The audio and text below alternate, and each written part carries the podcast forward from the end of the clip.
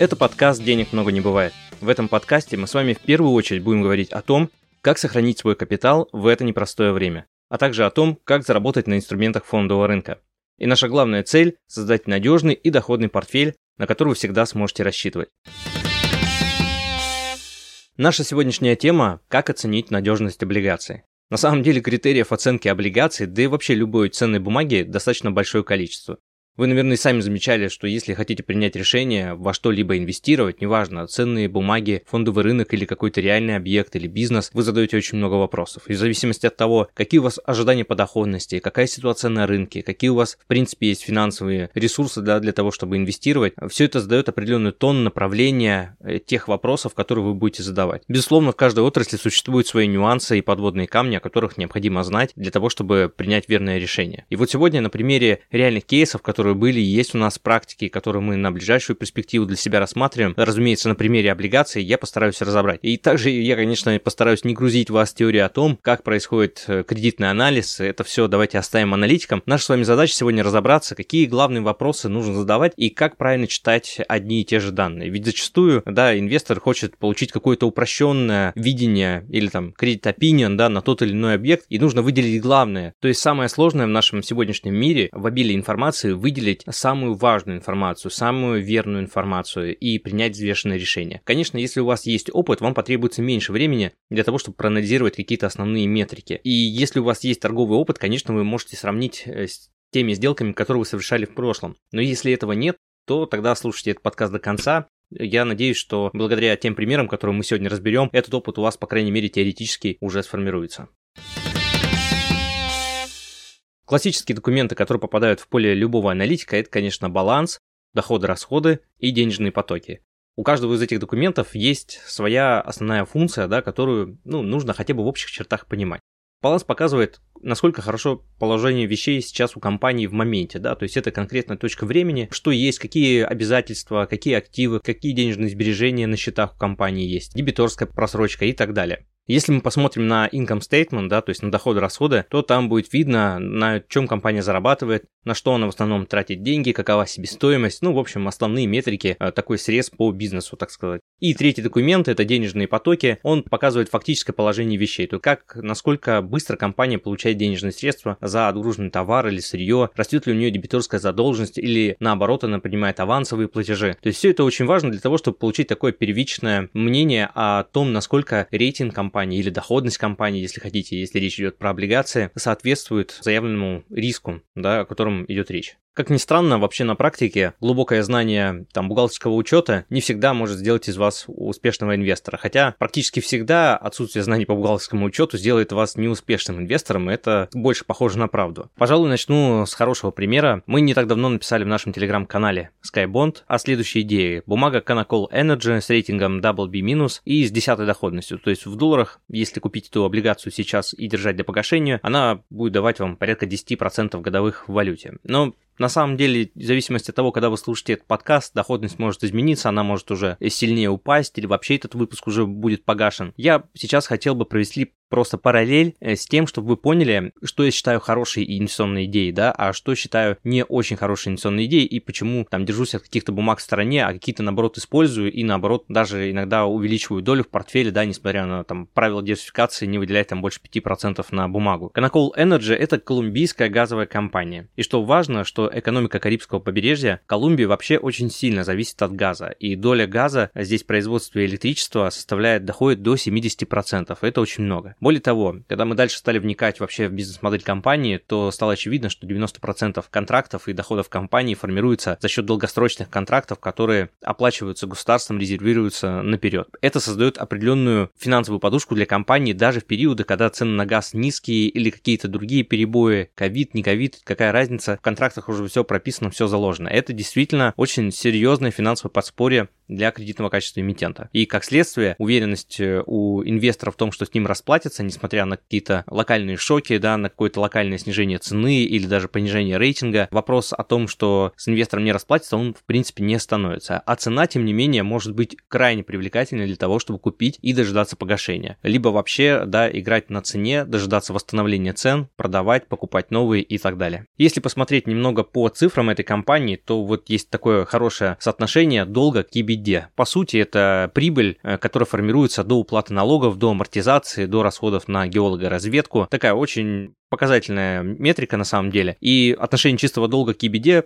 на уровне 1,8. То есть при среднем в отрасли, там, я не знаю, по энергетическим компаниям это может достигать там 7, 8, а то и 10. Вообще нормально, конечно, является там на уровне 2-3, это очень комфортно, 1,8 вообще прекрасно. То есть компании не составляют труда платить по своим обязательствам, по кредитным обязательствам, даже несмотря на то, что в Соединенных Штатах ФРС поднимает ставки. Да, то есть есть известная зависимость, чем выше кредитные ставки, тем дороже обходится платить по кредитам, тем дороже инструменты рефинансирования текущих займов. Поэтому, когда у вас низкая кредитная нагрузка и высокая маржинальность, конечно, для вас эти события, они не несут какой-то критической угрозы для всего существования бизнеса. Более того, когда мы дальше стали еще разбираться в этой компании, стало очевидно, что из всей этой выручки, которую получает компания, ее реальная маржинальность на уровне там 70-80%, ну, до расходов на геологоразведку. Это тоже значительная часть расходов, но даже если мы вычтем эти расходы, останется маржинальность на уровне 40, и 40% маржинальности для бизнеса, ну, вы сами понимаете, это очень много. Поэтому чем выше маржинальность, это тоже определенный порог стабильности, то есть это та ватерлиния, да, которую очень тяжело пробить, на самом деле, какими-то другими шоками. А учитывая там низкую долговую нагрузку, можно всегда и долг взять, и маржинальность опустить, то есть тут вариантов очень много у компании. Плюс по заявлениям самого менеджмента, который очень хорошо разбирается, ну, в текущей конъюнктуре рынка и видит, что цены на газ растут, мы сами видим, что сейчас во второй половине 2022 года происходит, по сути, энергетический кризис во всем мире, и, конечно, цены на энергоносители, в том числе на газ, они растут. И это будет дополнительным драйвером роста и создаст дополнительные финансовые потоки для компании. И я уверен, что вот тот дисконт, который мы сейчас наблюдаем в цене, мы пишем подкаст там в августе месяце, по цене 80-82% купить такую облигацию, я думаю, через месяц уже будет просто невозможно. Цена уже будет минимум 90, а к концу года, скорее всего, уже выше 100. Поэтому единственным минусом данной компании, пожалуй, можно считать быстрое восстановление цены, и просто мы не успеем купить в том объеме, в котором хотели. Да, я думаю, что не все клиенты успеют поучаствовать в этом. Даже если успеют, то уже, скорее всего, каждый новый будет покупать с доходностью ниже. Но в целом, учитывая там длину долга этого выпуска, это все равно интересное решение. Ну, конечно, с поправкой на ваши цели, уровень риска и все прочее.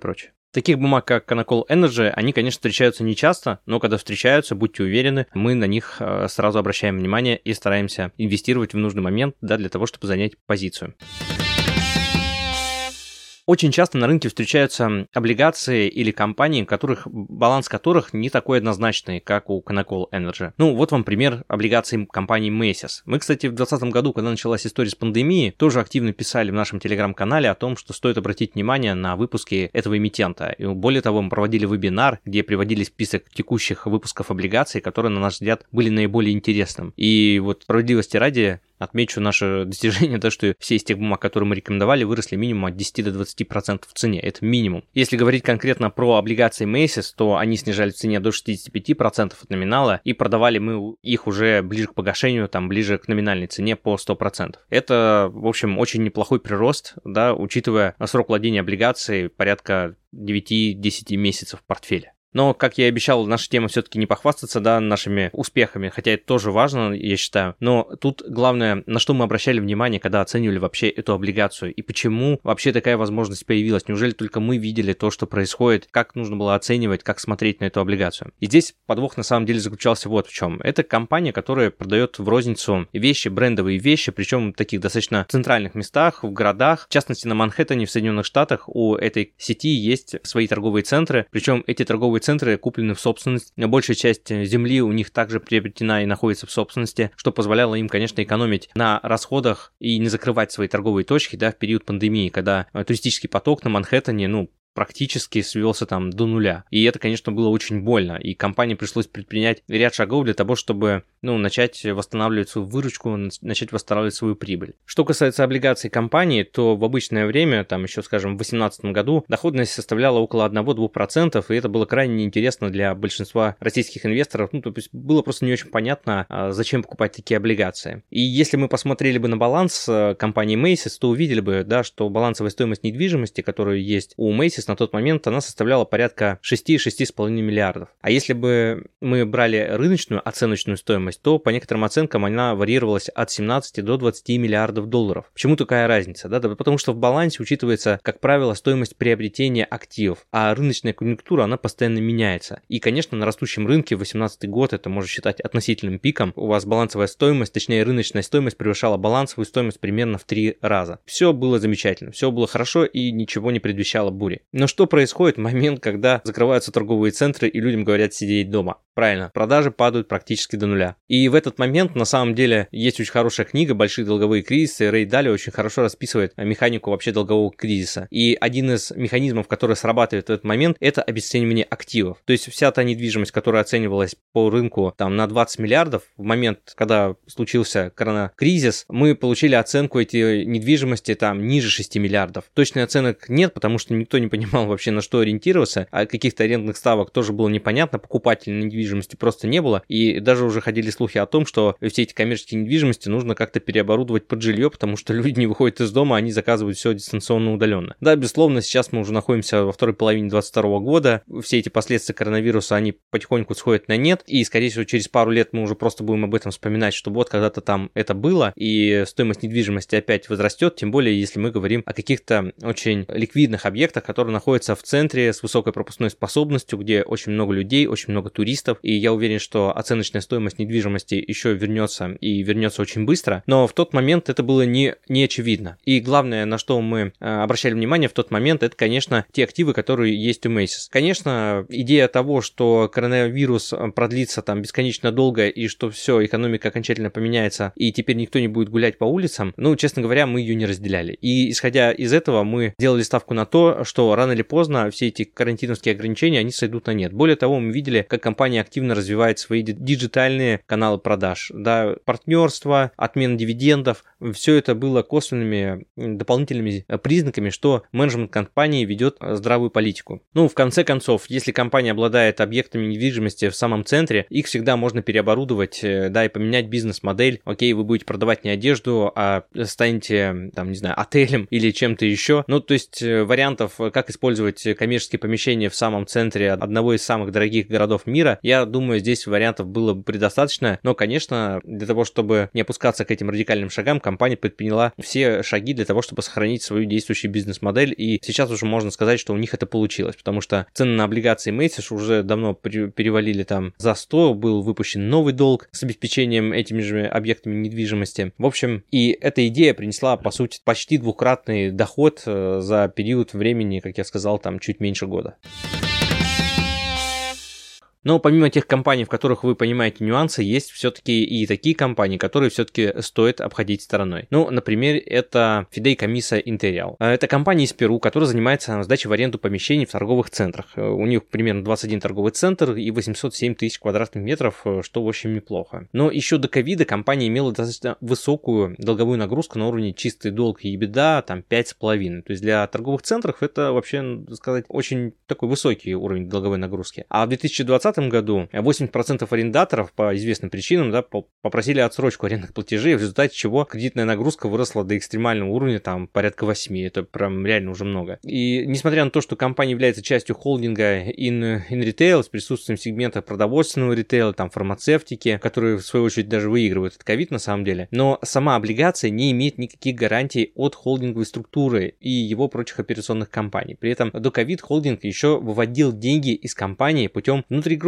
таких заемов. Долг Fideicomiso Interior, привлеченный на строительство крупного торгового центра Tamrial Plaza, был по факту направлен на займ в сегменте фармацевтики для M&A сделки. При этом не было построено вообще ни одного метра площади торгового центра. Это к вопросу о том, что нужно вообще понимать юридическую структуру бизнеса, да, что происходит внутри и не выводятся ли де-факто из компании деньги, потому что привлечь финансирование может одна компания, а внутри группы эти деньги могут пойти на абсолютно другие цели. И, конечно, когда есть вот такое разночтение, лучше все-таки обходить их стороной. И вот просто для примера, да, вот эта компания с высокой долговой нагрузкой, с такими внутри теневыми ходами по распределению денежных средств предлагает доходность на уровне там 7-7,5%. Но вот лично мое мнение, что оно того не стоит. Да, то есть вообще, в принципе, какую бы доходность они ни предложили, я думаю, что это плохая история, это темная лошадка. То есть, да, вполне возможно, они потом также вернут деньги через какие-то другие, но деятельность не очень прозрачна, не очень понятно, где они хотят приложить усилия, да, как заработать и как правильно расплатиться. То есть заявляют цели одни, де-факто другие. Это очень плохой признак. Обходим стороной. А вот пример российской компании «Кокс», которая занимается производством чугуна, металлургического кокса и угля. В 2020 году эта компания на бумаге смогла показать улучшение результатов. Это при том, что произошел обвал цен на всю ее продукцию. Но из-за существенного сокращения логистических затрат, как было указано, вместо экспорта компания начала продавать чугун на близко расположенный в 500 метрах завод по выплавке стали. Причем этот завод входил в бизнес-империю этого крупного холдинга. Причем большая часть этих продаж на соседний завод в том же холдинге, да, происходили в основном кредит, то есть росла просто дебиторская задолженность. То есть с одной стороны у вас вроде как растет прибыль, да, но при этом растет и дебиторская задолженность. И, конечно, это дочернее предприятие, по сути, это дочерний подконтрольный завод, он не мог расплатиться даже по своему основному долгу без помощи акционеров, не говоря уже о тех продажах, которые на бумаге рисовала компания Кокс. Очень тоже плачевная история, ничем хорошим не закончится. Другая компания, которая уже тоже широко известна российским инвесторам, это компания Evergrande, китайский застройщик. Это крупнейший девелопер из Китая, у которого вскрылись забалансовые обязательства в виде краткосрочных векселей и wealth management продуктов в несколько раз больше официального долга, в результате чего компания, собственно говоря, и объявила дефолт. Это к вопросу о том, что вот этих трех классических документов, баланс, доходы, расходы и денежные средства, далеко не всегда бывает достаточно. Да, вот вам пример с забалансовыми счетами, сразу все полетело к чертям. Еще одна компания, облигации которой я бы, наверное, пока что воздержался приобретать. Это компания Sappi Piper. Целлюлозная компания из ЮАР, у которой примерно 53% выручки приходится на бумагу с покрытием. Ну, то есть, по сути, используется для производства напечатанных газет и полиграфии. В век цифровых технологий, я думаю, интуитивно понятно, что это тот сегмент, который очень сильно и быстро сжимается. И при этом компания имеет еще крупную инвестиционную по строительству двух заводов производства растворимой целлюлозы. В итоге долговая нагрузка находится на высоком уровне, причем на таком уровне, что даже ковенант по не превышению уровня долга пробит. Это значит, что держатели долга могут в любой момент потребовать досрочного погашения. Крайне некомфортная ситуация для эмитента и может вообще подкосить все их планы. А если вдруг наметится какая-то тенденция, угрожающая основной бизнес-модели, то есть крупного сокращения потребления, сокращения поступлений заказов и выручки как следствие, то есть это в какой-то момент может закончиться все не очень хорошо. Даже в 2020 году, когда все стало на стоп, мне кажется, эта идея выглядела гораздо более интересной, тогда по 60% от номинала купить, продержать, продать, окей. Но сейчас, когда компания предлагает доходность порядка 4%, со всеми ее нависшими, так сказать, недостроенными заводами, высокой нагрузкой долговой, я имею в виду, да, и отрицательным, по сути, денежным потоком, я не считаю, что эта компания сейчас интересна для того, чтобы ее рассматривать и приобретать, и включать, тем более, в портфель. Вот еще одна интересная компания, Vedanta Resource. Ну, наверняка, если вы уже раньше пали облигации, вам про нее как минимум рассказывали, а может быть, она у вас есть в портфеле. Ну, для тех, кто не знает, это холдинговая компания из Индии, она занимается добычей железной руды, золота, алюминия. И на самом деле до этого момента все пока выглядит прилично. Мы знаем 2021 год, сырье подорожало там плюс 30-40%, 2022 год уже плюс 20 с небольшим. Поэтому почему нет, да? То есть сырье, реальное обеспечение. И все вроде выглядит действительно так. Но когда мы стали разбираться именно в самом нюансе, как юридически организована компания, то здесь уже все не так однозначно. Ну, например, вот облигация, которая выпущена Vedanta Resource, на самом деле выпущена на холдинг без каких-либо гарантий со стороны операционных компаний. То есть, по сути, долг по облигациям может обслуживаться только за счет выплаты дивидендов от операционных компаний. Ну, то есть, условно, есть какой-то завод, да, есть дочерняя компания холдинга, которая реально владеет заводом, добывает руду, продает, получает чистую прибыль. А головная структура, она по сути просто собирает дивиденды со всех своих операционных подразделений, вот этих небольших компаний. И на эту головную структуру уже взят долг, выпущенная облигация. Причем вот цена на эту облигацию сейчас варьируется на уровне 63-65% от номинала. Это август 2022 года, да. Ну и в 2020 году, когда все было, в общем-то, непредсказуемо, цена тоже очень сильно падала. Я думаю, по той причине, вот несмотря на то, что сейчас цены на сырье очень хорошо выросли, да, почему бумага все еще торгуется так низко? Я думаю, как раз по той причине, что выплат от дивидендов от операционных компаний недостаточно для того, чтобы покрывать тело долга по этому выпуску. С этой точки зрения, гарантии перед частными инвесторами и теми, кто владеет этой облигацией, они, в общем-то, очень шаткие. Непонятно, как долго эта структура еще вообще может просуществовать. Ведь если акционерам надоест ликвидировать главную компанию, объявить дефолт, можно реальные точки, которые генерируют прибыль, они останутся нетронутыми, они никак не пострадают. Их можно реорганизовать, их можно продать, можно объединить в другую компанию. То есть здесь вариантов очень много, поэтому сам выпуск Vedanta Resource, я считаю, не оправдан, не стоит своего риска, никакая доходность по этой облигации сейчас не интересна. Другой пример компаний, которые имеют плохие балансы, но неплохие шансы на выживание. Это, например, компании с госучастием. Так, компания Eletrobras, это бразильская компания, электрогенерирующая компания, полностью принадлежит государству. На самом деле официальные данные по долгу не включают в себя, допустим, забалансовые гарантии по долгам дочерних неконсолидируемых компаний методом долевого участия, с учетом которых фактическое отношение долга к EBITDA на уровне 7, это очень много. И при этом есть еще большая инвестиционная программа, то есть, по сути, расходы на капекс, да, на капитальные расходы, они очень высокие. А также существует просроченная задолженность перед Петробрасом по оплате топлива. Петробрас, напомню, это, по сути, бразильский Газпром, да, их национальный лидер, который тоже приносит основную выручку там по налогам и как национальные интересы представляет. Другой пример из этой же отрасли — это компания Pemex. У компании рейтинг двоякий. С одной стороны, это компанию, которая там поддерживает государство, принадлежит, да, в том числе, и поэтому рейтинг на уровне BB. А если мы уберем господдержку, то компания имеет рейтинг 3C, то есть, по сути, она находится в преддефолтном состоянии, причем она находится в этом состоянии уже очень давно. Единственный плюс такой компании, что вот эти плохие метрики, когда ситуация еще и ухудшается на рынке, допустим, 2020 год, и цена на эти выпуски падает там в 2 раза, очень многие инвесторы, мы в том числе в каком-то объеме, спекулятивно можем их приобретать, потому что понимаем, что интересы государства в этой компании очень высоки. И даже само правительство Мексики в какой-то момент в 2020 году, когда обязательства Мексики падали буквально там на 10% от текущих цен, да, облигации Пемекса снижались на 30-40. И правительство Мексики просто, по сути, перекладывало яйца из одной корзины в другую, выкупая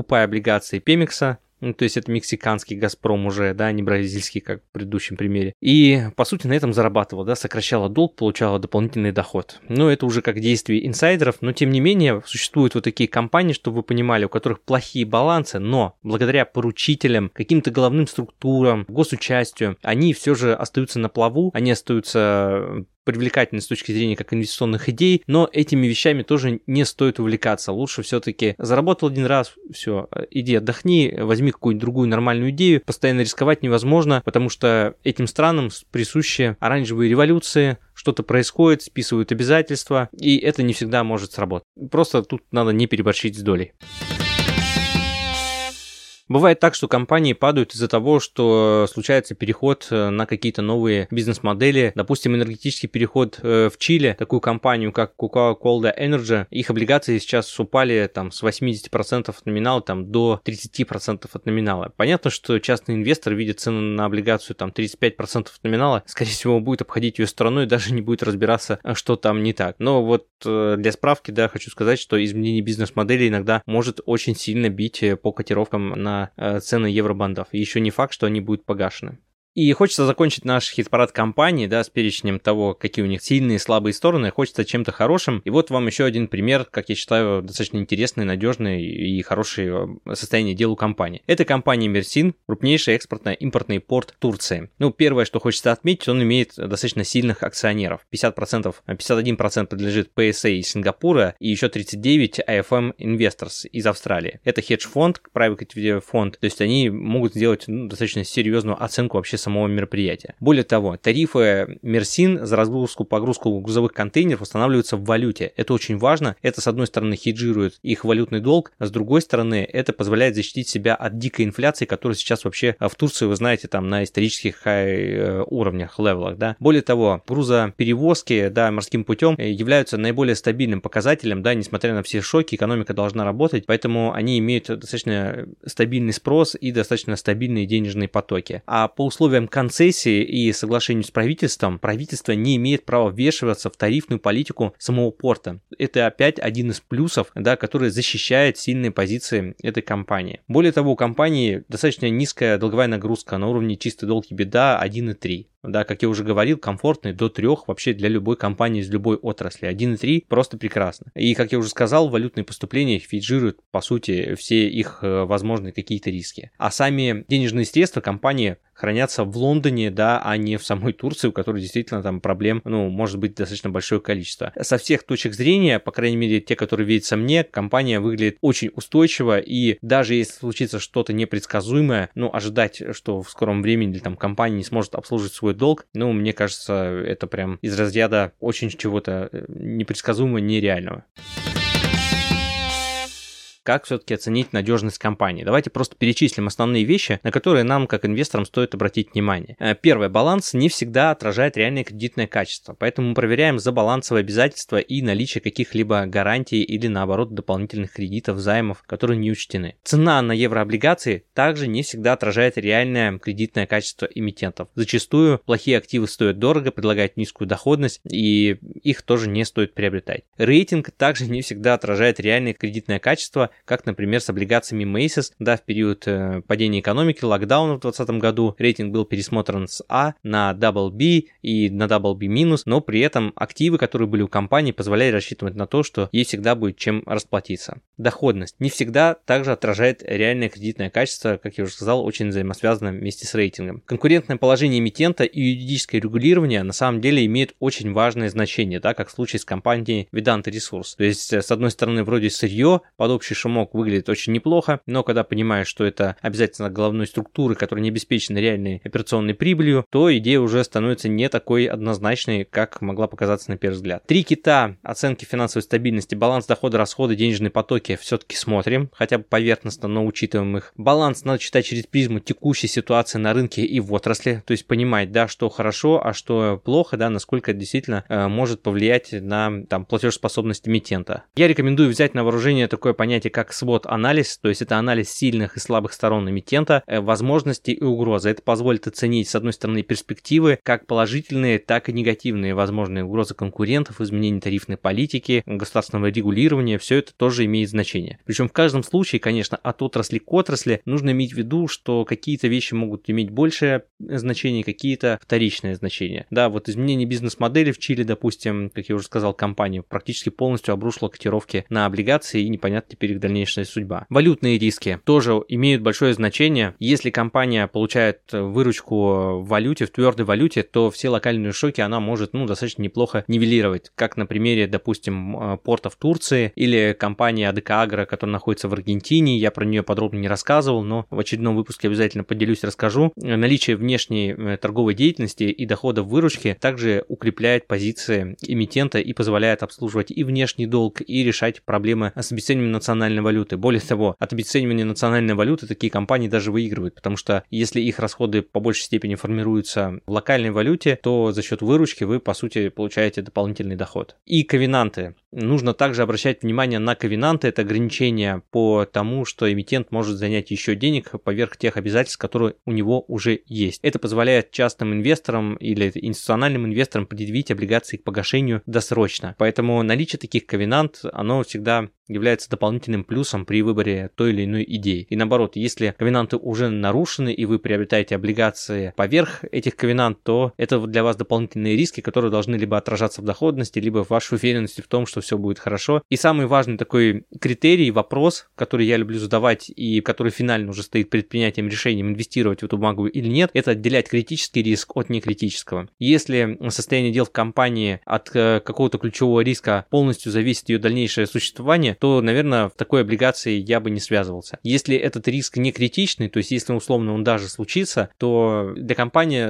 и дальше сможет продолжить свою деятельность. Так, например, компания, фармацевтическая компания Teva, да, как вы знаете, мы несколько лет писали там назад в Телеграм-канале, что на нее подали судебный иск, и даже в перспективе принять этот судебный иск против компании, она на самом деле не угрожает там полному дефолту компании, но при этом создает определенный дисконт в цене, который можно использовать для того, чтобы спекулятивно поучаствовать в этой идее. Поэтому, если размер потенциального иска не угрожает операционной деятельности компании, ее бизнес-модели и дальнейшему развитию, то почему нет? И единственный риск, который нельзя до конца спрогнозировать, конечно, что вы никогда не знаете, как далеко эти иски могут зайти, да, и не появятся ли еще какие-то дополнительные требования там после разбирательства, что может вообще перевернуть весь кейс с ног на голову. Вот, но для этого и есть, собственно говоря, разбор компаний, для этого и есть там профессионалы на рынке, да, которые могут подсказать, куда смотреть, на что обращать внимание. Надеюсь, что после прослушивания этого подкаста вы сможете задать какие-то наводящие вопросы там вашему консультанту, с которым вы работаете, да, либо запросить эту информацию у самой компании, либо заняться ее поиском, но в любом случае теперь у вас есть представление о том, что действительно важно и как это может отражаться на ценах на облигации, когда их покупать, когда продавать и так далее.